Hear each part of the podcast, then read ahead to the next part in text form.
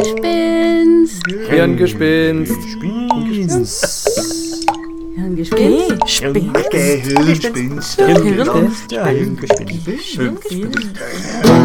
Hirngespinst? Hallo und willkommen zurück bei Hirngespinst. Ich bin Nicole Töni und mir gegenüber sitzt wie immer Ellie Sporer. Hallo. Hi, und ich muss mich entschuldigen, wir haben jetzt lange nichts mehr von uns hören lassen. Die Gründe dafür sind zum Glück sehr erfreulich, aber da gehen wir jetzt nicht näher drauf, drauf ein.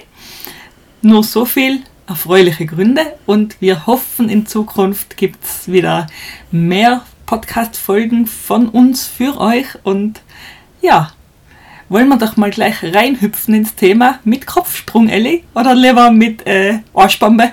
Ha, Aussprache klingt gut. Platsch! Unser heutiges Thema ist Downsizing. Und zwar vielleicht etwas äh, spezieller, äh, was wir damit meinen. Ähm, Downsizing in Form von, dass man weniger Dinge eigentlich braucht, um äh, leben zu können und dass man so auch äh, gleichzeitig die Welt retten kann. Oder so ähnlich. Wobei, ich muss ja gestehen, am Anfang haben wir uns ja ein wenig falsch verstanden, Ellie und ich. Downsizing, der Film, sage ich nur. Genau. Ich habe an den Film gedacht. Ähm, da geht es darum, dass Menschen, denen ihr Lebensstandard nicht gut genug ist in Amerika, äh, die Möglichkeit haben, sich verkleinern zu lassen und äh, in einer eigenen Community für kleine Menschen wohnen, wo sie dann aber äh, viel luxuriöser wohnen können, weil sie ja viel weniger brauchen. Kleine Menschen brauchen weniger von allem im Endeffekt. Klein heißt in diesem Fall, ich habe nachgelesen, 12 cm klein. Aber in der Tat, das ist dann nicht die Art von Downsizing, an die ich gedacht habe. Das Endresultat ist aber doch ähnlich, wenn es darum geht, wenig Ressourcen zu verbrauchen, äh, sparsam zu leben, ja irgendwo auch den Planeten zu schonen. Aber irgendwie auch nicht, denn das, was ich da heraushöre, ist ja dann doch auch dieser Wunsch zum Luxus, also mehr, mehr die egoistischen als die altruistischen Motive. Genau, stimmt. Also da geht es schon mehr auf das, dass man ein besseres Leben hat durch das, dass man weniger braucht. Ähm, wobei, wenn man sich ähm, auf die Grunddinge konzentriert und vielleicht nicht so viel konsumieren will, es kann ja auch eine Form von Luxus sein, was man dann für ein Leben hat. Ja, genau in diese Richtung habe ich ein bisschen nachgedacht. Ich habe ganz, ganz spontan an eine, eine Geschichte gedacht, die ich mal gelesen habe, nämlich von einem Menschen, der sich vorgenommen hat, nur 100 Dinge zu besitzen. Bin jetzt draufgekommen, dieser Mensch, den gibt's, der heißt Dave Bruno, ein Blogger in den Nullerjahren. Der hat das gemacht, der hat ein Buch auch darüber geschrieben. Ähm, das tatsächlich irgendwas mit 100 Things heißt, ähm, hat seine Habseligkeiten drastischst reduziert und äh, so ein bisschen eine Philosophie zum Thema dann auch entwickelt. Und da geht es genau um das. Da geht es um das eigene Konsumverhalten. Es geht darum, ähm, dass er das Gefühl gehabt hatte, dass Konsum eigentlich eher dazu dient, ähm, nicht das unmittelbare Bedürfnis zu befriedigen, dass man dieses Objekt jetzt besitzt, sondern das dahinterliegende Bedürfnis zu befriedigen. Mm, Will heißen, man kauft sich ein neues Kleid, nicht weil man das Bedürfnis nach einem neuen Kleid hat, sondern weil man das Bedürfnis hat, hübsch auszusehen im neuen Designerkleid. Genau, es gibt ja ganz viele Gründe, warum man konsumiert oder viel oder vielleicht sogar zu viel konsumiert. Da habe ich mir auch Gedanken dazu gemacht. Ähm, zum Beispiel kann es ja auch äh, Trost oder Belohnung sein. Man fühlt sich schlecht und dann geht man einmal shoppen und dann hat man das neue Kleid und denkt sich, oh super, jetzt fühle ich mich für den Moment zumindest einmal gut, weil ich das tolle Kleid jetzt anhabe. Ja, Dann sind wir mitten in der Hollywood-Erzählung vom Schuhe kaufen. Ich weiß nicht, warum das in Hollywood-Filmen so oft vorkommt, dass die Protagonistin der trashigen Liebesstory dann immer, immer Schuhe kaufen geht, weil nämlich Schuhe gehen immer und überhaupt. Und dann irgendwann kommt so ganz am Rande angedeutet vor, naja, bei einem Kleid oder einer Hose oder einem Top kann man sich ja überlegen, ähm, dass man auf die eigenen Schwachstellen äh, hingewiesen wird beim Innenspiegelblicken, aber bei Schuhen kann einem das nicht passieren, deswegen werden immer Schuhe gekauft. Ich persönlich aus feministischer Perspektive habe das immer sehr, ja, fast abgründig gefunden. Ja, verstehe ich gut. Ich bin mehr der Fan von gemütlichen Schuhen, nicht hübschen. ich habe meinen Füßen sowieso irgendwann versprochen, nie wieder hohe Absätze zu tragen. Ja, verstehe ich. Ich ziehe auch nur mehr zum Tanzen welche an. So richtig klassisch tanzen geht mit zumindest ein bisschen Absatz etwas besser, finde ich. Oder das klickt auch so schön ja, beim Tanzen. Genau. Das verstehe ich. Das Aber das sind dann auch immer sehr gemütliche und weiche Tanzschuhe. Ach Elli, lass uns über Tanzen sprechen. Nein, lass uns über Downsizing sprechen. Zurück. Let, let's talk business here. ja, aber mir fallen noch andere Gründe ein zum Thema Konsum. Äh, nämlich äh, Einsamkeit oder Langeweile ist für viele Leute auch ein Grund äh, zu shoppen, vor allem auch online zu shoppen. Oder zum Beispiel äh, Faulheit.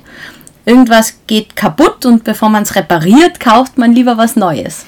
Ja, da sind wir schon ziemlich mitten in dem Thema drinnen. Also dieser, dieser Grund, dieses Langeweile-Shoppen, das ist etwas, was ich hin und wieder beobachte, wenn man an einem sonnigen Samstagnachmittag an den Einkaufszentren vorbeifährt. Die Sonne scheint, das Wetter ist bestens, man selber kommt gerade von irgendeiner Sportart und in den Einkaufszentren brummt's. Also das ist tatsächlich eine, auch eine Art, wohl den Samstagnachmittag zu verbringen, da eben durch die Einkaufszentren zu flanieren, sich Dinge zu gönnen, was übrigens auch ein äh, sehr, sehr häufiger Grund für Shoppingverhalten ist. Ähm, eben dieses Einkaufen als Zeitvertreib, als ja, Hobby eigentlich. Mhm, genau, als Hobby, das würde ich auch so sehen. Und das Ganze wird dann natürlich noch von Werbung befeuert, weil die Werbung ist überall um uns rum. Und man sieht ja die ganze Zeit, was man noch kaufen könnte und was man noch unbedingt braucht. Ja, genau. Und da bist du ziemlich genau äh, auf einer Schiene mit dem David Bruno, von dem ich gesprochen habe, der Herr mit den 100 Dingen, der da eben auch meint, ähm, dieses, dieser Konsum als, als Lifestyle, als etwas, das wir schon so ähm, verinnerlicht haben, dass es gar nicht mehr anders geht.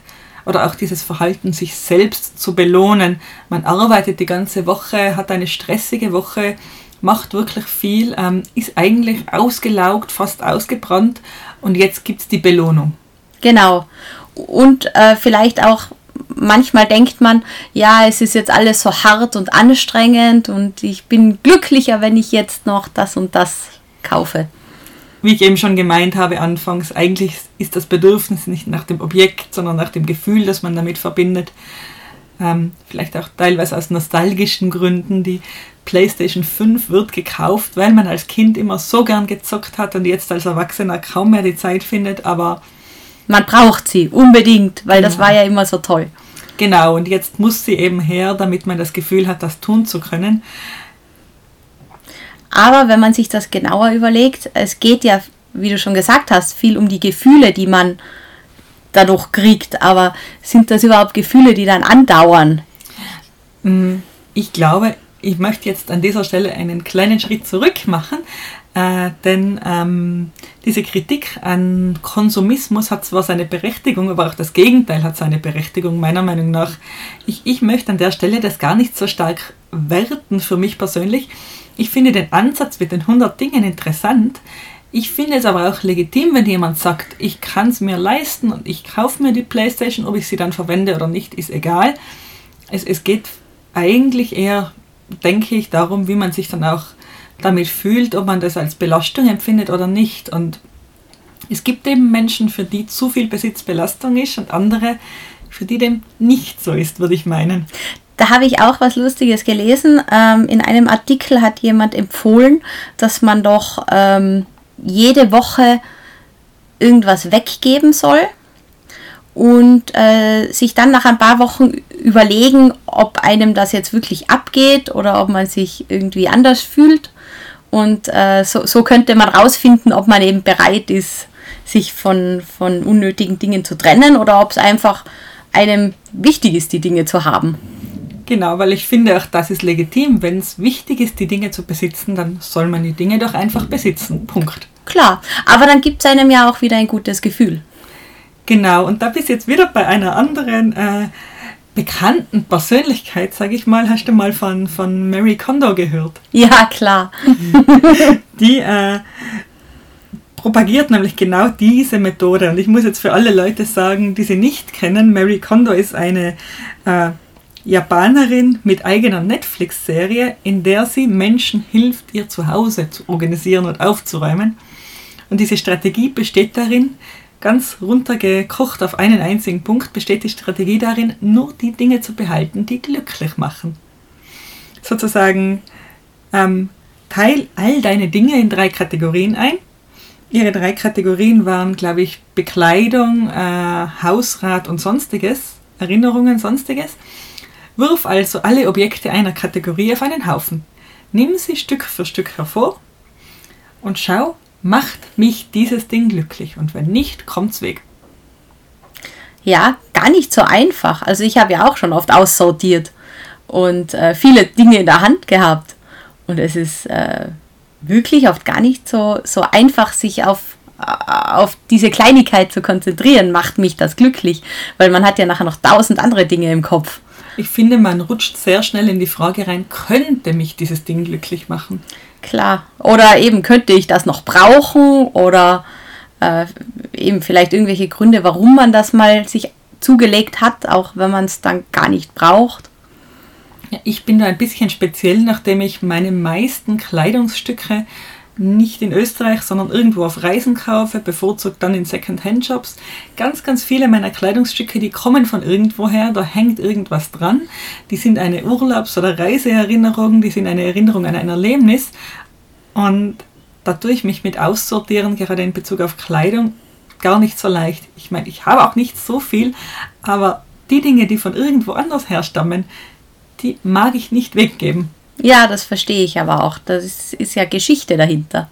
Eben, genauso mit Schuhen. Ich mag meine ausgelatschten Laufschuhe nicht weggeben, weil da was dahinter steckt.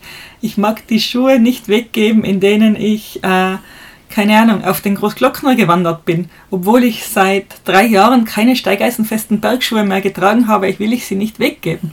Ja, klar, eben. Erinnerungen machen ganz viel aus. Oder vielleicht eben auch Dinge, die man immer noch gerne machen würde mit den, mit den Gegenständen. Ja, das meine ich, dieses Potenzial glücklich zu machen. Eben die steigeisenfesten Bergschuhe, man könnte ja dann doch mal wieder eine Hochtour gehen, man könnte doch mal wieder die Zeit finden, die Fitness finden. Aber das kann ja auch ein gutes Gefühl machen, oder? Man weiß, die, die Dinge hat man irgendwo im Kasten oder im Keller stehen und weiß, man könnte jederzeit losstarten und dieses Abenteuer erleben.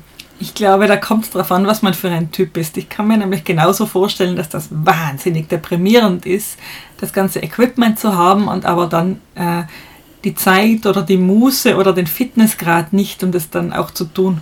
Klar, das verstehe ich schon auch, aber wir gehen zum Beispiel nicht mehr oft campen, aber haben noch unsere tolle Campingausrüstung und denken immer, ja, okay, aber irgendwann können wir dann einfach losstarten und haben das schon in, im Keller liegen und äh, müssen gar nicht lang schauen, wo wir das Zeug herbekommen. Ja, ist schon ein schöner Gedanke. Ich bin, in manchen Dingen bin ich auch so und in anderen Dingen, die kann ich leicht gehen lassen. Aber eben, das ist total individuell und ich, ich glaube auch äh, vom Zeitpunkt abhängig, oder? absolut auch von wo man gerade steht im Leben, was man gerade so ähm, vor sich und hinter sich hat sozusagen. Genau. Also das, was einen glücklich, glücklich macht, ist ja meistens nur das, was einen im Moment glücklich macht. Es kann sein, dass in zwei Jahren das ganz anders ausschauen würde. Genau. Und um nochmal eben zu den 100 Dingen zurückzukommen, wenn man das jetzt wirklich probieren möchte, wenn man wirklich sagt, eigentlich erschlägt mich der ganze Wahnsinn, eigentlich habe ich zu viele Dinge, eigentlich brauche ich das alles nicht, eigentlich ist es nur äh, Klatter um mich herum, der mir den Blick aufs Wesentliche verstellt, dann könnte man es ja doch mal mit dem ähm, David Bruno äh, versuchen. Vielleicht nicht ganz so radikal, aber der hat drei Tipps, die ich ziemlich gut gefunden habe. Mhm, sag mal. Der erste Tipp, immer mit der Bekleidung beginnen, denn das ist am einfachsten. Verstehe ich, ja. Für mich persönlich vielleicht nicht, aber im Allgemeinen ist das wohl am einfachsten, weil man weiß doch sehr schnell, welche Dinge man noch trägt und welche nicht. Kann dann alles, was man nicht trägt, erstmal in eine Box verfrachten, diese Box in den Keller und wenn man sie drei Monate lang nicht vermisst hat, kann sie wohl auch weg, die Box. Jo. Also auf Saisonen achten bei dem Ganzen, denn es wäre ziemlich blöd, wenn man all seine Wintersachen einfach wegwirft, weil man sie drei Monate nicht benutzt hat. Klar. Aber ja, Kleidung ist wirklich ähm, für mich auch immer am einfachsten zum Aussortieren, weil ich kaufe immer wieder Sachen, weil ich mir einbilde, das ist jetzt ganz super und, und, und muss ich haben und dann am Ende, weil es zum Beispiel unbequem ist, ziehe ich es gar nicht mehr an. Das habe ich wenigstens aufgehört, unbequeme Sachen kaufen, nur weil ich denke, dass sie gut ausschauen. Lass uns später noch über die Capsule Wardrobe reden.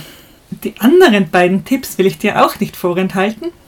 Der zweite Tipp wäre nämlich wegbleiben von den Shopping Centers, denn egal was man sich über sich selber äh, sagt oder was man über sich selbst zu wissen glaubt, niemand ist unbeeinflusst von Werbung. Ja, das stimmt, aber da muss, muss ich jetzt von mir sagen, in Shoppingcenter gehe ich gar nicht mehr so gern, aber das Internet. Ja, ich schätze mal, das waren die Nullerjahre, das war glaube ich 2008, 2009, mhm. wo das Buch rausgekommen ist, aber ich schätze mal, da geht es eher darum, sich von den eigenen Triggern fernzuhalten. Ich persönlich müsste mich von Sportgeschäften fernhalten, Verstehe ich, geht mir genauso. Sehr großes Thema, die Sportgeschäfte. Ich und mein Mann sind ähm, nach ein paar Monaten zusammen das erste Mal auf Urlaub gefahren, nach Alaska und am ersten Tag in ein Sportgeschäft, wo es Ausverkauf gegeben hat. Wir haben unseren oder unsere beiden Wegen vollgeladen. Dann haben wir beide gewusst, Sportgeschäften sind für uns beide der Tod. Hat das Ganze dann auch in den Koffern Platz gehabt? Ja, in einer zusätzlichen Tasche. Weise von euch, diese mitzubringen. Nein, die hat es auch dort in dem Geschäft gegeben. Ups. also wir halten uns als Tirolerinnen kollektiv von Sportgeschäften fern. Lasst die Amerikaner und Innen sich von Shopping Centers und den Hugo Boss Läden dieser Welt fernhalten. Wir halten uns von Sportläden fern. Genau. Ich finde das tröstlich, dass du das teilst, Ellie. Mm, doch, doch, doch. Ja, obwohl ich gar nicht jetzt die Obersportskanone bin, aber ich liebe Sportanziehzeug. ja, ich, ich liebe eben den, die Gedanken, die man damit assoziiert. Ich gehe in einen Sportladen und denke mir, okay, ähm, diesen und jenen Sport, den habe ich schon gemacht oder den würde ich gern ausüben. Da fehlt mir dieses, da fehlt mir jenes und eigentlich wäre es cool, das noch zu besitzen und oh, Eisschrauben. ja, sowas haben wir auch irgendwo bei uns im Keller, glaube ich. Jeder Haushalt benötigt Eisschrauben. Und das Eisgerät. Nein, kein Mensch benötigt Eisschrauben und Eisgerät, wenn man nicht mindestens fünf, sechs Mal im Winter tatsächlich Eisklettern geht. Lass es dir gesagt sein, Ellie, man braucht es einfach nicht. Ich hab's mir schon fast gedacht. Aber die Versuchung, die Versuchung. Sprechen wir über den dritten Tipp vom Herrn. Genau, David ich wollte Bruno. gerade fragen. ähm, der ist Weg mit dem TV, Weg mit dem Fernsehgerät tatsächlich. Äh, aus dem Grund, weil im Fernsehen ja dann doch man immer wieder der Werbung ausgesetzt ist. Seine These ist eben, niemand ist unbeeinflusst von dieser Werbung, niemand ist auch unbeeinflusst von der versteckten Werbung, die in diversen Serien vorkommt. Wenn dann äh, das Coca-Cola getrunken wird in der Serie oder ein bestimmter Snack gereicht wird oder eine bestimmte Art von Ausstattung, Möblierung oder wenn eben dieses Schuhe shoppen, das ich schon eingangs erwähnt habe, so zelebriert wird, dagegen ist niemand gefeit. Und deswegen, wegen mit dem Fernseher und her mit einem Angebot, das es dir ermöglicht, die Dinge zu sehen, die du auch wirklich sehen willst, ohne, ohne die Werbung dazwischen, ohne diese ganzen Zufallsbegegnungen mit diversen Serien, sondern wirklich ganz, ganz gezielt das ansehen, was man sehen will und möglichst versuchen, eben dieser Werbung auszuweichen. Das ist mittlerweile eh etwas einfacher wie früher, weil früher hat es ja einfach nur Fernsehen mit Werbung dazwischen gegeben.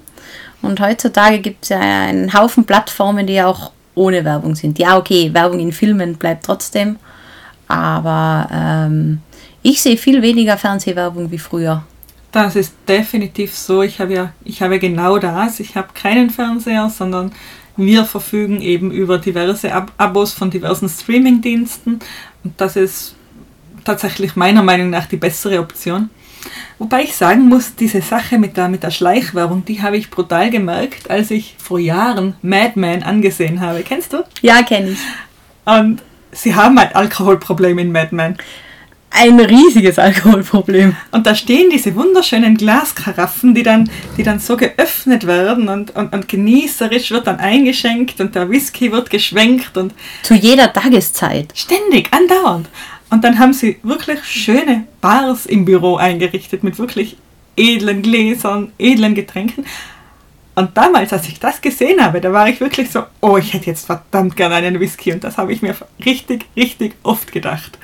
Ich hätte verdammt gern so eine schöne Hausbar mit Glaskaraffen, mit diesen, mit diesen edlen Bleigläsern in diesem, in diesem 60s und 70s Stil. Ich hätte das so gern. Ähm, ich kenne ganz viele, die angefangen haben, zum Beispiel White Russian trinken, nachdem sie den Dude kennengelernt haben. Oh, welch ein Klassiker. Nee, ganz, ganz viele, wirklich. Ja, ich habe mich wirklich bei dem, bei dem Gedanken so selber ertappt, oder? Das ist ja wirklich Beeinflussung ersten Grades eigentlich. Ja, weil man auch wieder so, sozusagen sich damit ähm, äh, Glück äh, erkaufen will, oder? Den Lifestyle, der einem da gefallen hat. Ja, wobei auf einer, auf einer rationalen Ebene wüsste ich nicht, welcher Lifestyle das sein sollte, der einem bitte in Mad Men gefällt. Die Leute sind, wenn ich äh, sagen darf, die machen einem Psychiater viel Arbeit. Das stimmt, aber es schaut alles so cool aus und das bleibt dann irgendwie hängen. Ja, schwer zu sagen, aber wie gesagt, ich weiß für mich, ich bin sicher nicht unbeeinflussbar durch Werbung. Ja, das ist es ja. Konsum, ähm, man hat nicht ganz in der Hand, was dann bei einem hängen bleibt und was für Begehrlichkeiten das dann erzeugt bei einem. Und auch was das Unterbewusstsein mit all diesen Dingen anstellt, muss man ehrlich sagen. Also in dem Sinne, wenn man wegbleiben will von zu viel, äh, zu vielen Gegenständen, zu viel äh, Ballast, den man mit durchs Leben trägt, dann bleibt man am besten weg von solchen Orten, von solchen, äh, ja, eben Werbeträgern. Stimmt, ja. Ich habe gerade überlegt, wie viel Ballast ich eigentlich durchs Leben trage. Ich habe mir eine Liste zusammengeschrieben. Ich komme nicht auf 100 Dinge, ich komme leider auf mehr. Ja, ich habe äh, nur kurz überlegt, ich habe gar nicht alle dann zusammengetragen. Ich habe aber in einem ähm, Artikel dafür gelesen, dass ein durchschnittlicher Mensch 10.000 Dinge besitzt. 10.000. Mhm. Das ist mir auch viel vorgekommen, aber eben, man hat ja doch einen Haufen Klump rumliegen, an was man gar nicht denken würde, wenn man jetzt so aufzählt, äh, was man hat. Ja, ich glaube, da muss man überlegen, wie das gerechnet ist. Sind da Schrauben, Nägel, Muttern, Hosenknöpfe Oh, das hoffe so ich nicht. eingerechnet? Ich glaube nicht, nein. Sind Bücher eingerechnet? Die sind sicher einzeln eingerechnet, ja. Aber auf 10.000 Bücher komme ich auch nicht. Du? Nein, 10.000 vielleicht nicht, aber fast. Als Literaturwissenschaftlerin sammelt man doch einiges an Büchern. Und die Bücher sind zum Beispiel das, auch wenn ich sie nicht dauernd lesen kann, ähm, was ich schwer weggeben kann, weil die mir einfach so ein heimeliges Gefühl geben. Übrigens, Fun Fact am Rande, die Sache mit den Büchern. Äh, der David Bruno, den ich jetzt zum, ich glaube, vierten Mal erwähne, der hat seine Bibliothek als ein Objekt gezählt, die Bibliothek samt Büchern. Cheater, oder? Wollte auch gerade sagen, voll der Cheater. das würde ich aber auch dann so halten. Ja, wenn, wir- wenn wir die Bücher ausnehmen können, dann wird es schon deutlich besser. In meinem Fall sind es die Sportsachen, die den Count hochtreiben. Bei mir sind es auch vor allem Anziehsachen, Sportsachen. Da habe ich schon relativ viel. Ja, die Anziehsache, Sachen, es würde funktionieren, wenn ich sage, ich muss mich davon trennen, dann schaffe ich es. Dann sind wir bei zwei Jeans, zwei Röcken, zwei Leggings, dann Shirts, Socken, Unterwäsche, alles gut. Wenn ich mir überlege, was ich im Alltag so anhabe, dann komme ich oft auf gar nicht so viel mehr, wenn ich immer meine Lieblingssachen anziehe. Dann sind wir wieder bei dem Thema, über das ich vorhin noch ganz kurz reden wollte, diesen Begriff Capsule Wardrobe. Was heißt denn das? Dass man sich einfach eine Grundausstattung an Dingen zulegt, die untereinander sehr gut kombinierbar sind. Und dann gibt es die magische Anzahl von 37 Kleidungsstücken, also Socken und Unterwäsche nicht mitgerechnet, aber 37 Basiskleidungsstücke, die man untereinander kombiniert und dann ist man für jeden Anlass gerüstet und mehr scheint man nicht zu brauchen. Das klingt wunderbar. Mittlerweile kaufe ich auch so ein, dass die meisten Sachen kombinierbar sind. Also so würde ich sicher gut auskommen im Prinzip. Ich denke auch, dass das kein schlechter Ansatz ist, eben die Dinge kombinierbar zu halten und ähm, sich zu überlegen, was denn wirklich womit zusammenpasst. Denn die quietschrote Jeans, die sich dann mit allem anderen beißt, macht vielleicht einmal Spaß, aber viel öfter eigentlich auch nicht. Ja, und eben da, da fällt mir auch wieder die Faulheit ein. Es hängt natürlich auch davon ab, wie oft man waschen will. Es hilft ja nicht, es hilft ja nicht. Die Dinge waschen sich ja dann auch nicht von selbst. Stimmt. Ah ja, wollen wir ein bisschen, ein bisschen weiter schreiten? Jetzt haben wir ganz viel über Bekleidung gesprochen. Darf ich dich noch was wegen deinen 100 Dingen fragen? Oh ja, schieß los. Was sind denn für Dinge drauf, die jetzt nicht so Alltagsdinge sind? Meine Nicht-Alltagsdinge, ich zitiere, ich habe mir die Mühe gemacht, diese Liste wirklich zu schreiben. Abgesehen von eben den Anziehsachen ähm, brauche ich unbedingt zwei Garni- Garnituren Sportsachen, also Sportanziehsachen. Meine Paragleitausrüstung, unbedingt. Meine Skiausrüstung, also Tourenskiausrüstung, unbedingt. Meine Schwimmsachen, auch unbedingt. Meine Klettersachen, ebenfalls mit einem großen Rufezeichen versehen. Neuerdings auch den Hula Hoop, auch den würde ich nicht mehr weggeben wollen. Die Slackline, meine Rollerskates und selbstverständlich einen Rucksack samt Wanderstöcken. Dann noch die Erinnerungsbox. Die ist ganz wichtig, die Erinnerungsbox. Das ist so eine rote Box, die in diese typischen Ikea-Kästen reinpasst, ja, mit einem Zipper. Und da sind irgendwie diese ganzen Erinnerungsobjekte, die, die sich so ansammeln drinnen. So ein, äh, zum Beispiel ist da drinnen eins meiner liebsten Stücke, ein Horn eines, ähm, wie heißen denn diese Schafe, eines schottischen Schafes, das ich in einem Hostel in Schottland geschenkt bekommen habe. Erinnerungsstück Nummer eins. Auf, auf all diese Dinge, die da drin sind, da, die haben alle eine Geschichte zu erzählen, auf die würde ich nicht verzichten. Und diese Box, ich bestehe drauf, die zählt als ein Objekt. Ja, natürlich. Ich habe auch so eine Box im Keller, die ist beschriftet mit Nostalgie. Ach, schön. Du hast das bessere Wort dafür als ich. Ja, das habe ich von meiner Oma. Meine Oma hat immer gesagt, alte Sachen mit Erinnerungen, das ist immer Nostalgie. Und recht hat sie deine Oma, eine weise Frau. Ja, definitiv. Die restlichen Sachen sind eh relativ unspektakulär. Ein Regal voller Bücher. Ich könnte mich auf ein Regal beschränken. Frag mich nicht nach der Größe des Regals, aber ich könnte mich auf ein Regal beschränken. Das ist gut, die Größe äh, außen vor zu lassen. Dann natürlich mein Fahrrad, ein Computer und ein Handy. Und dann haben wir es auch schon, würde ich sagen. Ist doch nicht so schlimm, oder? Ja, also die meisten Sachen habe ich bei mir auch. Ich könnte nur hingegen nicht ohne Fernseher leben, glaube ich. Weil wir total gerne Filme anschauen und analysieren und ähm, das auch in einer gewissen Größe vom Bildschirm gerne machen. Und für mich funktioniert das am Computer ganz gut. Eben für andere Leute ist das anders. Bei uns ist es wirklich so, das ist so unser Ding, was wir gerne zusammen machen. Mein Mann ähm, hat auch immer schon so gern und viel Filme geschaut und deswegen äh, können wir uns da auch voll gut unterhalten, weil wir alles gesehen haben, eigentlich beide. Ach, cool. Ja, auch von gemeinsamen Hobbys darf man sich nicht einfach so verabschieden, nur weil man downsized. Eben. Was mich zum Punkt bringt, ich habe zwei Dinge vergessen, zwei wichtige Dinge. Das eine ist Werkzeug. Richtig wichtig. Ich werkle, bastle eigentlich gern, das darf nicht fehlen. Nehmt mir meinen Dremel und ich bin ein halber Mensch. Ja, Und das andere sind Musikinstrumente. Das kann ich zwar überhaupt nicht, aber ich mag's. ja, ich habe auch da hinter mir eine Gitarre stehen, ähm, die ich aber schon seit Jahren nicht mehr verwende. Aber wer weiß, vielleicht in Zukunft gibt es wieder mehr Grund dafür. Oh Gott, Ellie, je mehr ich nachdenke, desto mehr Dinge fallen mir ein, die ich nicht ad hoc auf meiner Liste hatte, die ich aber dennoch benötige. Ja, Gesell Gesellschaftsspiele. Ich habe eine. das habe ich auf meiner Liste schon draufstehen. Ach, du bist so weise, ich beneide dich. ja, glaubst du, wir haben noch irgendwas Gravierendes vergessen? Ich glaube, man hat immer irgendwas vergessen. Ich müsste wirklich durchgehen zu Hause. Ich müsste wirklich physisch durch die Räume wandern und mir ansehen, was von all diesen Dingen benötige ich. Aber persönlich bilde ich mir tatsächlich ein, gar nicht so viel unnützen Kram zu besitzen. Ich habe viel unnützen Kram. Aber es ist okay. Mut zum unnützen Kram. Genau. Also diese 100, 100 Dinge Challenge, die wäre nichts für dich, oder? Nö.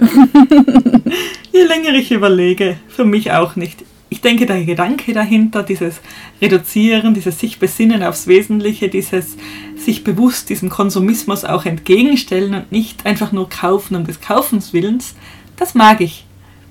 Bei mir ähm, ist bei dem Thema auch vor allem hängen geblieben, dass es einfach viele Dinge gibt, die nicht mit Konsum zu tun haben, aber auf die man sich viel mehr konzentrieren kann und sollte. Ähm, eben mehr Achtsamkeit, äh, mehr mit Freunden äh, ausmachen, eben Brettspiele spielen, Spieleabende machen oder einfach in sich reinfühlen, was einen denn, denn glücklich macht. Ja, das ist sicher auch mehr ein amerikanisches Thema als bei uns in Europa, dieses sich zudecken mit Dingen, um sich vor den eigenen Gefühlen irgendwo zu verstecken. Ach, da gibt es bei uns, glaube ich, schon genug Leute. Deprimierend nicht. Eh, aber eben, deswegen, ich glaube, wenn man sich mit dem Thema beschäftigt, muss es ja nicht unbedingt heißen, dass man jetzt radikal aussortiert bis auf 100 Dinge. Aber ich glaube, es ist einfach wichtig eben, dass man sich ein bisschen klar macht, okay, was mag man denn alles gern und muss das alles immer mit Konsum zu tun haben? Ja, da hast du wohl recht.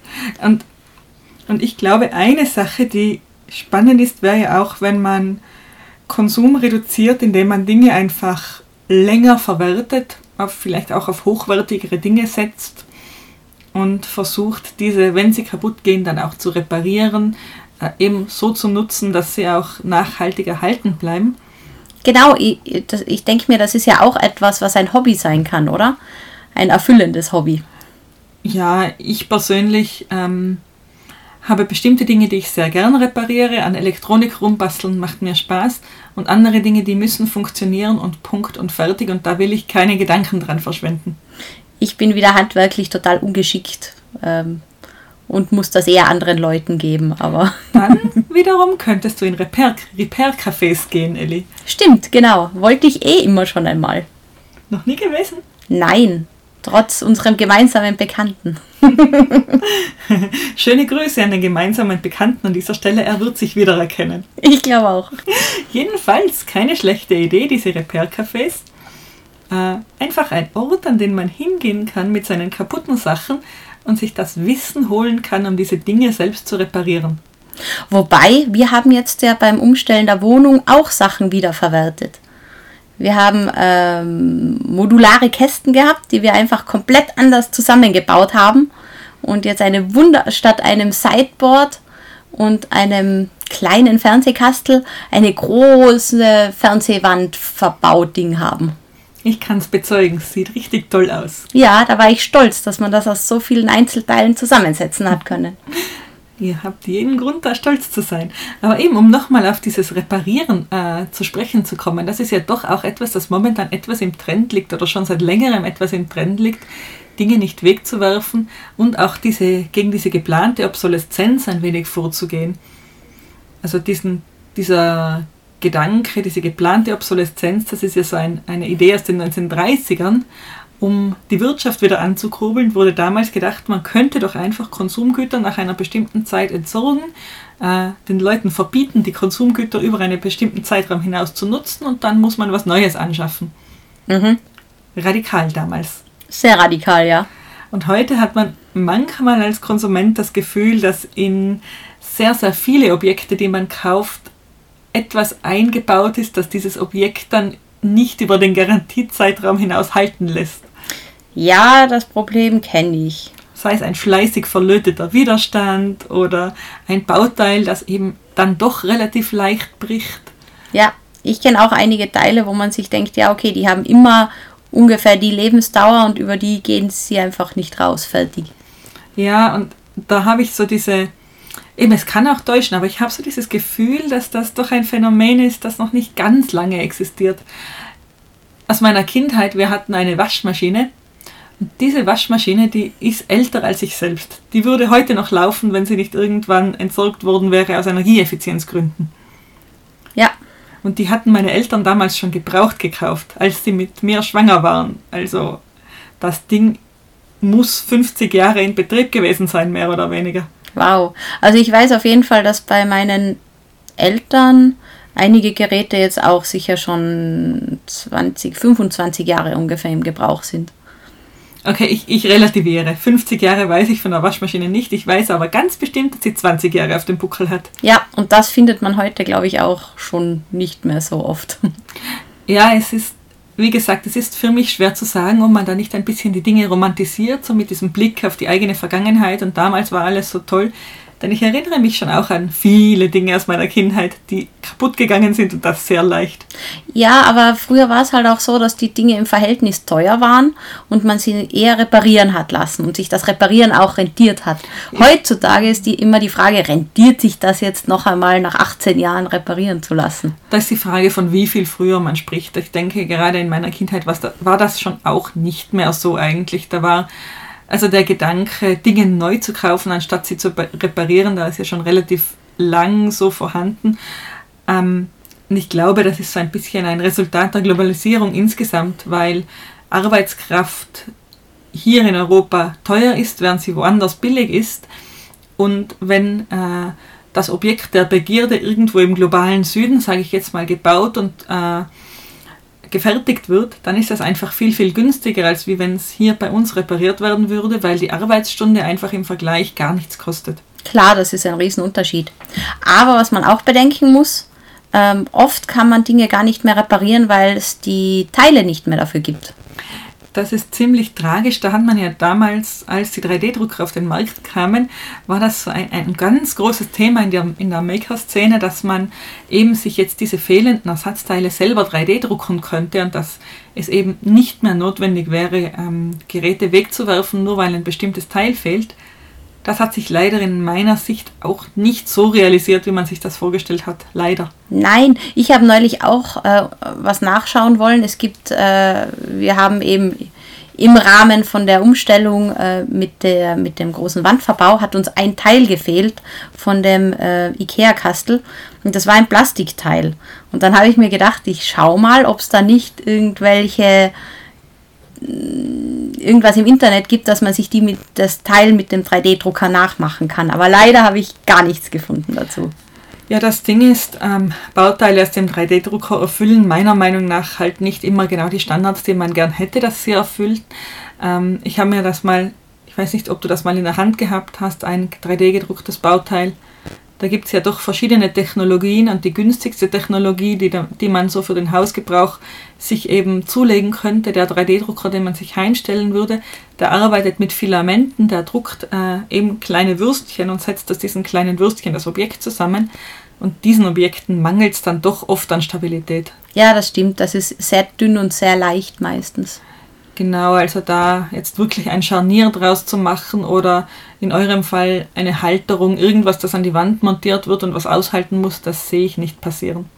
Ja, kann auch sein. Deswegen wird es auch wahrscheinlich nicht geben. Aber es gibt auch andere Arten von 3D-Druckern, die dann industriell eingesetzt werden. Äh, gibt auch Services, wo man seine, seine Zeichnung hinschicken kann und, und das gedruckte Bauteil zurückbekommt und das ist dann schon stabil. Aber eben, das hat sich leider nicht so stark durchgesetzt, wie ich das einmal gehofft hatte. Ja, klar. Allerdings, um auf die geplante Obsoleszenz nochmal zurückzukommen, ähm, ist es doch etwas, gegen das unser Gesetzgeber momentan ein wenig schon versucht vorzugehen. Es gibt ja doch auch Garantiezeiten, die äh, Dinge erfüllen müssen. Und ein ganz besonderes äh, Schmankerl meiner Meinung nach, äh, eine, eines der neuesten dieser Gesetze kommt aus Richtung der EU. Und da ist die Überlegung, dass ähm, Smartphone und Tablets ähm, langlebiger werden sollen, dass man die Hersteller dazu verpflichtet, äh, mindestens fünf Jahre lang Ersatzteile zu haben und auch Sicherheitsupdates zu haben. Das ist ja das nächste. Wenn die Hardware nicht kaputt, kaputt geht, dann macht es die Software. Dieses klassische iPhone, das ein Software-Update bekommt und dann nur noch vor sich hin krebst und kaum noch benutzbar ist. Genau. Ähm, und eben auch die Akkus langlebig zu machen, dass eben genau diese elektronischen Geräte langlebiger werden und fünf Jahre auch benutzt werden können. Das mit den Akkus habe ich auch neulich gerade gelesen, dass das EU-weit eben jetzt verpflichtend sein soll, dass man wieder Wechselakkus in Handys einbaut, weil in den meisten Handys sind ja jetzt Akkus drinnen, die man nicht einfach so leicht ausbauen kann, was das Ding natürlich viel weniger äh, langlebig macht. Ja, dadurch wird das Handy halt eben auch schlank und kompakt und so weiter. Aber an sich, ja, an sich will man schon austauschbare Bauteile. An sich wäre es ja auch schön, das Display in einem Handy leicht tauschen zu können, leicht selbst tauschen zu können.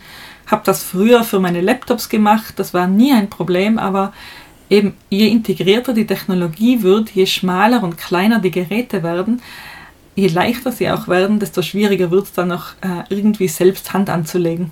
Klar, wird alles komplizierter. Aber man mu muss auch sagen, die Handys werden gerade wieder alle viel teurer und luxuriöser und können alle viel mehr. Und bei so teuren Geräten denke ich mir, wäre es schon cool, wenn man da einfacher Dinge machen könnte, damit man es länger als zwei Jahre verwenden kann. Ja, da sprichst du mir aus der Seele. Also ich habe jetzt mittlerweile das zweite Handy, ich sage jetzt nicht entsorgt, weil ich habe sie noch zu Hause liegen, aber in Pension geschickt, eben einfach nur, weil der interne Speicher zu klein wurde, weil das äh, dann nicht mehr möglich war, das Gerät so zu nutzen, wie ich es gern wollte, weil einfach die Systemupdates zu groß waren, das System selber zu groß war. Und ja, ich weiß schon, man kann das Ganze dann jailbreaken, aber das bringt es ja auch nicht. Da ist ja dann trotzdem, ähm, wenn man die aktuellste Software drauf haben will, ist trotzdem voll. Ja, klar. Aber ja, ähm, ich, ich habe mir auch ein bisschen überlegt, so also diese, diese Wahrnehmung von Luxus, ähm, dieses Downsizing, über das wir ja eigentlich sprechen, ähm, das geht ja davon aus, dass, dass wir diese Sicht von Konsumgütern haben, dass wir sie als Luxus betrachten. Ähm, ähm, Im Gegensatz zu dem, was die Downsizing-Bewegung uns sagen möchte, nämlich dass immaterielle Dinge genauso Luxus sein können, Zeit Luxus sein kann oder Selbsterkenntnis im Sinne von zu wissen, was macht mich glücklich, auch Luxus sein kann. Ähm, und, und, diesen Luxusbegriff, den habe ich in der Vorbereitung auch so spannend gefunden, muss ich sagen. Ja, eben, ich habe das auch toll gefunden, eben der Gedanke, ja, okay, äh, mein Leben ist auch immer sehr stressig und Arbeit und dies und jenes und eben, dass es eigentlich für mich persönlich schon Luxus ist, wenn ich einmal Zeit für mich habe und es auch schaffe, mich so runterzubringen, dass ich entspannen kann. Mhm. Da sprichst du mir aus der Seele, dieser, dieser Luxus Zeit, dieser Luxus auch Raum, meiner Meinung nach. Für mich ist es ein immenser Luxus, einfach äh, draußen zu sein, Platz um mich zu haben, eben am Berg zu stehen und einfach mal niemanden zu sehen. Ja. Wobei sich dieses Verständnis von Luxus, das hat sich eben über die Zeit ganz, ganz stark auch geändert. Also Dinge, die früher luxuriös waren, sind es nicht mehr und teilweise aber auch umgekehrt. Ja, ich habe überhaupt äh, immer, glaube ich, mein ganz spezielles, äh, meine ganz spezielle Luxusdefinition gehabt, weil ich habe äh, bestimmte Dinge, die sind mir wichtig, dass sie gute Qualität haben, fallen dann vielleicht auch eher in den Luxussektor rein. Aber ich äh, finde sie jetzt nicht toll, weil sie Luxussektor sind, sondern einfach, weil mir das Ding an sich so wichtig ist.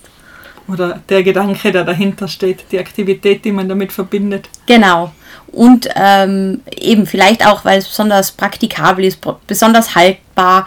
Eben, solange das in diese Kategorie passt, ist es für mich auch okay, mal was Luxusmäßiges zu haben. Aber eben andererseits, andere Dinge sind halt Luxus, weil sie einem das Leben einfach erleichtern. Genau. Und als, als gesamte Menschheit ist es ja nicht, nicht so ganz unspannend, denn dieses Streben nach Luxusgütern, ähm, das verändert uns als Gesellschaft ja auch. Ich habe, ich habe ein paar richtig nette Beispiele zu dem Thema. Erzähl. Ähm, dieses Streben nach Luxusgütern, das setzt ja so politische, soziale, technologische Impulse. Und es gibt ja diese Beobachtung, dass neue Technologien erstmal im Luxussegment beginnen, sich dann etablieren und dann durchsickern, bis sie in allen Gesellschaftsschichten angekommen sind.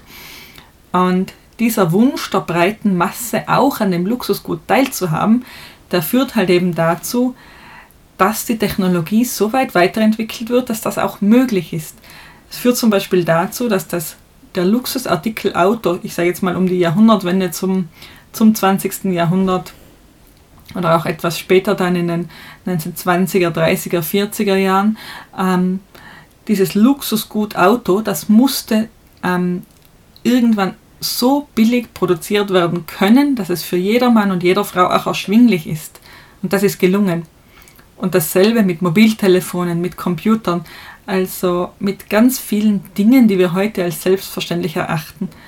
Und hätte es dann nicht dieses Konsumbedürfnis des Einzelnen gegeben, dann würden eventuell Handys heute immer noch ausschauen wie, wie geschrumpfte Telefonzellen.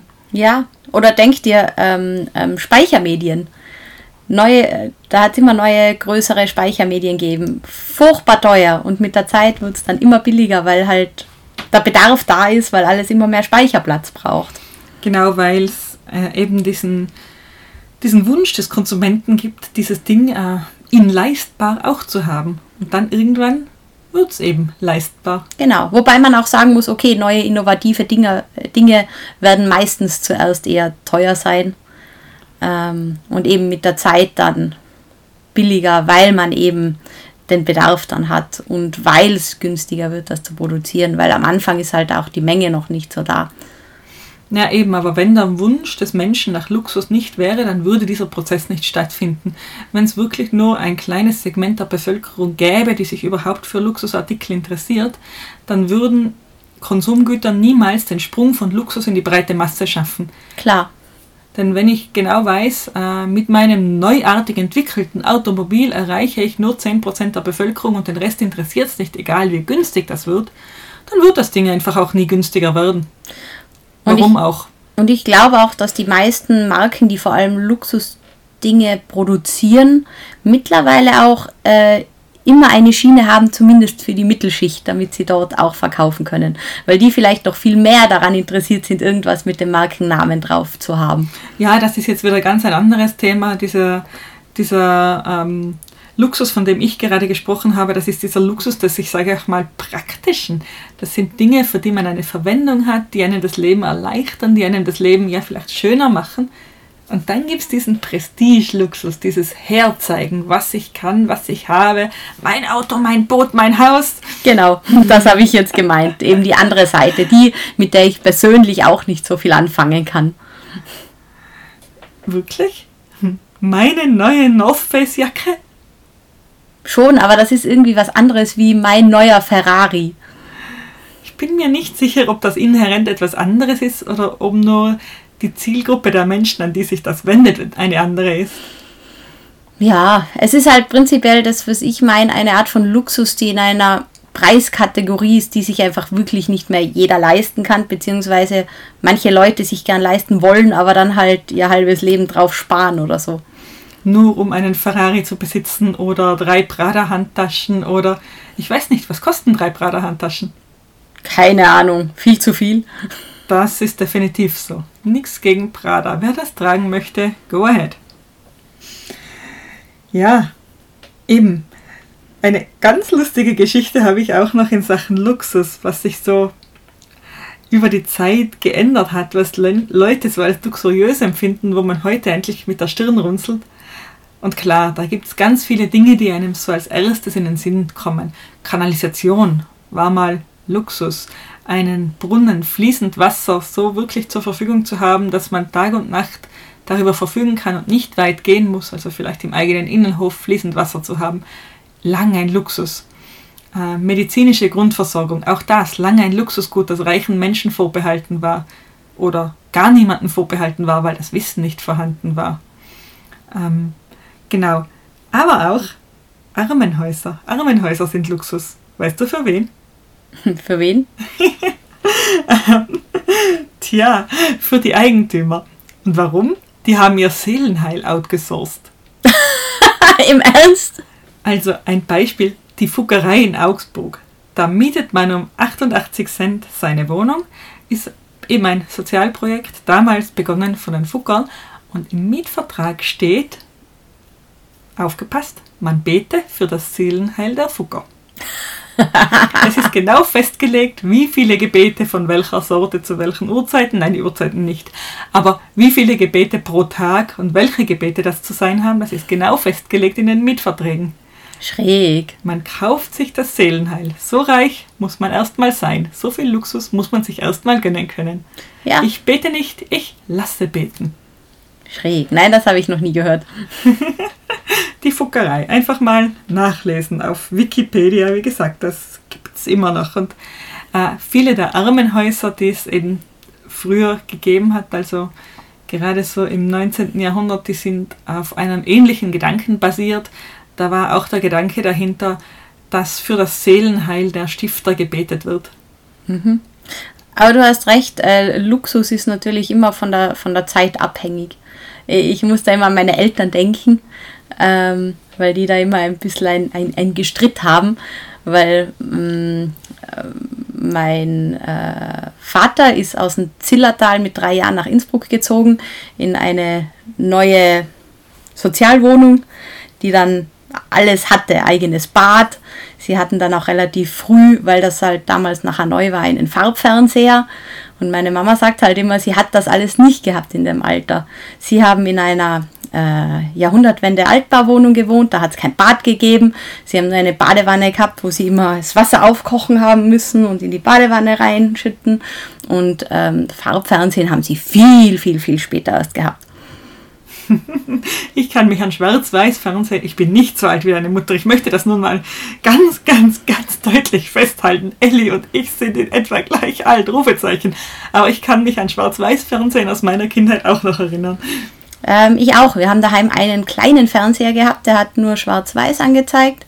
Und vor allem ähm, hab, haben wir daheim, glaube ich, bis ich zwölf Jahre alt oder so war, immer nur zwei Fernsehprogramme gehabt. Bei Oma und Opa dagegen hat es Kabelfernsehen gegeben. War natürlich total interessant dort. Oh, der Luxus. Da wurde das Enkelkind natürlich verwöhnt. Ja, so ein Zufall. Dann wollte ich immer am Wochenende einmal dort übernachten. Seltsam, wo das wohl herkam. Mhm. Und dann gibt es Luxusgüter, die man ähm, früher als Luxus empfand und heute die Stirn darüber runzelt, auf keinen Fall mehr haben möchte. Pelzmäntel, Krokoledertaschen. Stimmt ganz out. Gott sei Dank. Absolut, ja. Also so richtig Dinge, die einfach komplett ihren Wert auch verloren haben, wo man aber noch vor 30, 40, 50 Jahren überzeugt war, das totale Statussymbol zu besitzen, wenn man so etwas besitzt. Stimmt. Der Pelzmantel, der weiter vererbt wurde von Generation zu Generation, der eine Wertanlage war, die man auch noch tragen konnte und die einen warm hielt im Winter. Ja, schräg, wie sich das alles verändert, das stimmt. Eben, das eine wird einfach zum Standard, was jeder hat, und das andere wird total uninteressant. Und zwar relativ unberechenbar, was da eigentlich aus der Mode gerät. Stimmt. Da müsste man schon in die Zukunft sehen können. genau. Genauso unberechenbar, was dann wieder in Mode gerät. Zum Beispiel diese ganzen Nischenprodukte wie, ähm, also Vintage-Nischenprodukte jetzt, wie momentan sind Kassetten wieder ein Renner. Kassetten, wirklich. Kassetten, denn das typische Rauschen auf Kassette, ganz, ganz was Feines. Oh, so wie vorher schon äh, Langspielplatten plötzlich wieder in waren, die eigentlich jahrelang total out waren. Niemand hat mehr, also man hat im Geschäft eigentlich keine äh, Plattenspieler mehr bekommen. Ich persönlich finde Platten ja charmant wegen dem großen Platz für Artworks am Cover und das, das mag ich, oder? Diese, diese dieses Zelebrieren der Kunst, die da dahinter steht. Also einerseits das kunstvolle Cover, andererseits dieses haptische, das, die Platte auf den Plattenteller legen. Es dreht sich, da kommt Musik raus und man hört sich dezidiert dieses Album an. Man überspringt nicht ein Lied, man hört sich das Album an. Punkt. Ja, nein, das finde ich auch cool. Und eben mich, das ist natürlich für jüngere Leute anders, aber ich äh, erinnere mich dann halt auch immer an die Kindheit, wo ich Märchenplatten angehört habe und immer da probiert habe, das richtig, die Nadel richtig drauf zu setzen, was als Kind ja noch recht schwer ist. Und eben, sie schauen ja auch wirklich toll aus. Äh, Kassetten hingegen, möb. Ja, ich denke schon aus, wenn man nicht aufgewachsen ist mit Kassetten und ich bin eben gerade noch mit Kassetten aufgewachsen, also in meiner Kindheit gab es das eben noch. Äh, da kam dann so die CD und das war dann parallel Wer modern war, hatte natürlich einen CD-Spieler und wenn man aber unterwegs war mit Freunden oder so, dann war es schon noch der Walkman, weil die portablen CD-Spieler einfach nicht so prickelnd waren manchmal. Ja, das typische Mixtape, das man dann besessen hat. Eben, Mixtapes waren ja lang viel leichter zu machen wie Mix-CDs. Das hat ja auch gedauert. Eben, also das ist schon. Und in die hintersten Täler, aus, de, aus dem ich ja komme, aus dem hintersten Tal, da ist das ja alles dann erst spät reingesickert. Also wir hatten in den 90ern definitiv Mixtapes. Ja, ich aber auch, trotz Stadt. also ich kann verstehen, dass es für jemanden, der nicht in den 90ern aufgewachsen ist, durchaus interessant ist, jetzt diese, diese Nostalgie mit den Kassetten verbinden, zu verbinden, dieses Haptische zu haben. Denn alles, was ich für Platten gesagt habe, gilt zu einem gewissen Punkt ja auch für die Kassetten. Da ist was Mechanisches dabei, da dreht sich etwas. Mit dem Finger reingreifen und drehen, damit man das Band weiterspielt.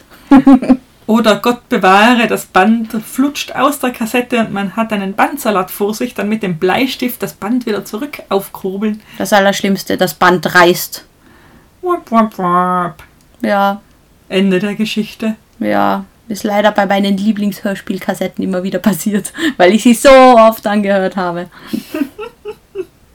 Aber zurück zum Thema. Ähm, diese, diese, dieser Gedanke, dass Luxus, Luxusgüter politische, ähm, politische Akzente setzen, Luxusgüter wirklich Dinge verändern können. Da gibt es ja dieses eine große Beispiel, an das wir eigentlich alle noch nicht gedacht haben. Und zwar irgendwie beruht ja unser gesamter, unser gesamtes Weltsystem, sage ich fast, auf solchen Tatsachen. Also ähm, reisen wir zurück äh, in, um das Jahr 1450, 1500, so diese Gegend, ähm, reisen wir zurück. Der Fall von Byzanz. Das ist jetzt sehr weit zurück, ja. Nein, ich halte dich jetzt nicht mit historischen äh, Schwadronierungen auf. Ist das überhaupt ein Wort, Schwadronierungen? Ich finde schon. Aber ich liebe Worterfindungen auch, also. Jedenfalls, ich schwadroniere jetzt nicht zurück tatsächlich. Ich halte mich kurz. Ähm, jedenfalls, ähm, durch den Fall von Byzanz waren bestimmte Handelsrouten nicht mehr verfügbar und bestimmte Güter in Europa nur schwer zu bekommen. Namentlich waren das eben Gewürze, auch Stoffe, ähm, die man über den Orient bezogen hatte, über die Seidenstraße bezogen hatte, wie auch immer. Und ähm, da galt es dann, diese Waren wieder in Europa verfügbar zu machen, weil der Markt dafür da war, weil der Luxus, das Luxussegment des Marktes nach diesen Dingen verlangt hatte, die es schon mal gegeben hatte. Ja, und was macht Portugal? Fröhlich um Afrika herumschippern und Handelsrouten erschließen. ja, Beginn des Kolonialzeitalters. Mhm, klar. Und das muss ich schon sagen, wenn das nicht passiert wäre, da würde unsere Welt doch deutlich anders aussehen, denke ich. Ja, das stimmt. Hatten wir nicht mal so eine Folge? Was wäre, wenn Amerika nicht entdeckt worden wäre oder zumindest Genau. nicht von Christoph Kolumbus? Das ist schon sehr lange her. Aber ja, da wären wir an einem solchen äh, Punkt in der Geschichte oder eine, an einer solchen Tatsache, an der wir dieses Was wäre, wenn hätten festmachen können damals. Stimmt. Ah, ja, Elli. Zum Abschluss noch, was ist denn für dich Luxus? Ein, ein, zwei Objekte, die du. Du hast vorhin gemeint, es gibt ein paar Sachen, die dürfen was kosten, die dürfen Luxus sein. Was wären denn die? Bei mir ist es vor allem eigentlich Sportanziehzeug, das wirklich praktikabel ist, äh, dass das fein zum Anhaben ist, indem ich dann auch mich gern bewege, wo ich vielleicht dann nicht äh, zu viel schwitze, aber es ist trotzdem warm, also einfach so, so Funktionsanziehzeug. Darin fühle ich mich richtig wohl und habe mich dran gewöhnt und wenn ich jetzt andere Sachen anhabe, nachher nervt es mich oft, wenn ich dann so, so nasses, verschwitztes Anziehzeug anhabe, das nicht so atmungsaktiv ist. Ja, ich habe es eingangs erwähnt. Sportsachen sind auch meine Nemesis. Ja, ich glaube, das ist wirklich bei mir das, wo ich am empfindlichsten bin. In diesem Sinne, bevor wir jetzt da das große Licht, Lichtschwert zücken und unsere Nemesis bekämpfen, packen wir doch besser die Tourenski aus, gehen wir eine Runde und lass uns für heute gut sein. Was meinst du? Ja, finde ich gut. Und for the record, nach dem Podcast aufnehmen gibt es bei uns im Allgemeinen keine Skitour, sondern Pizza. Pizza. Und genau die werden wir uns jetzt wirklich gönnen. Mhm. In dem Sinne, danke fürs Zuhören und bis zum nächsten Mal. Bis dann. Ciao. Tschüss.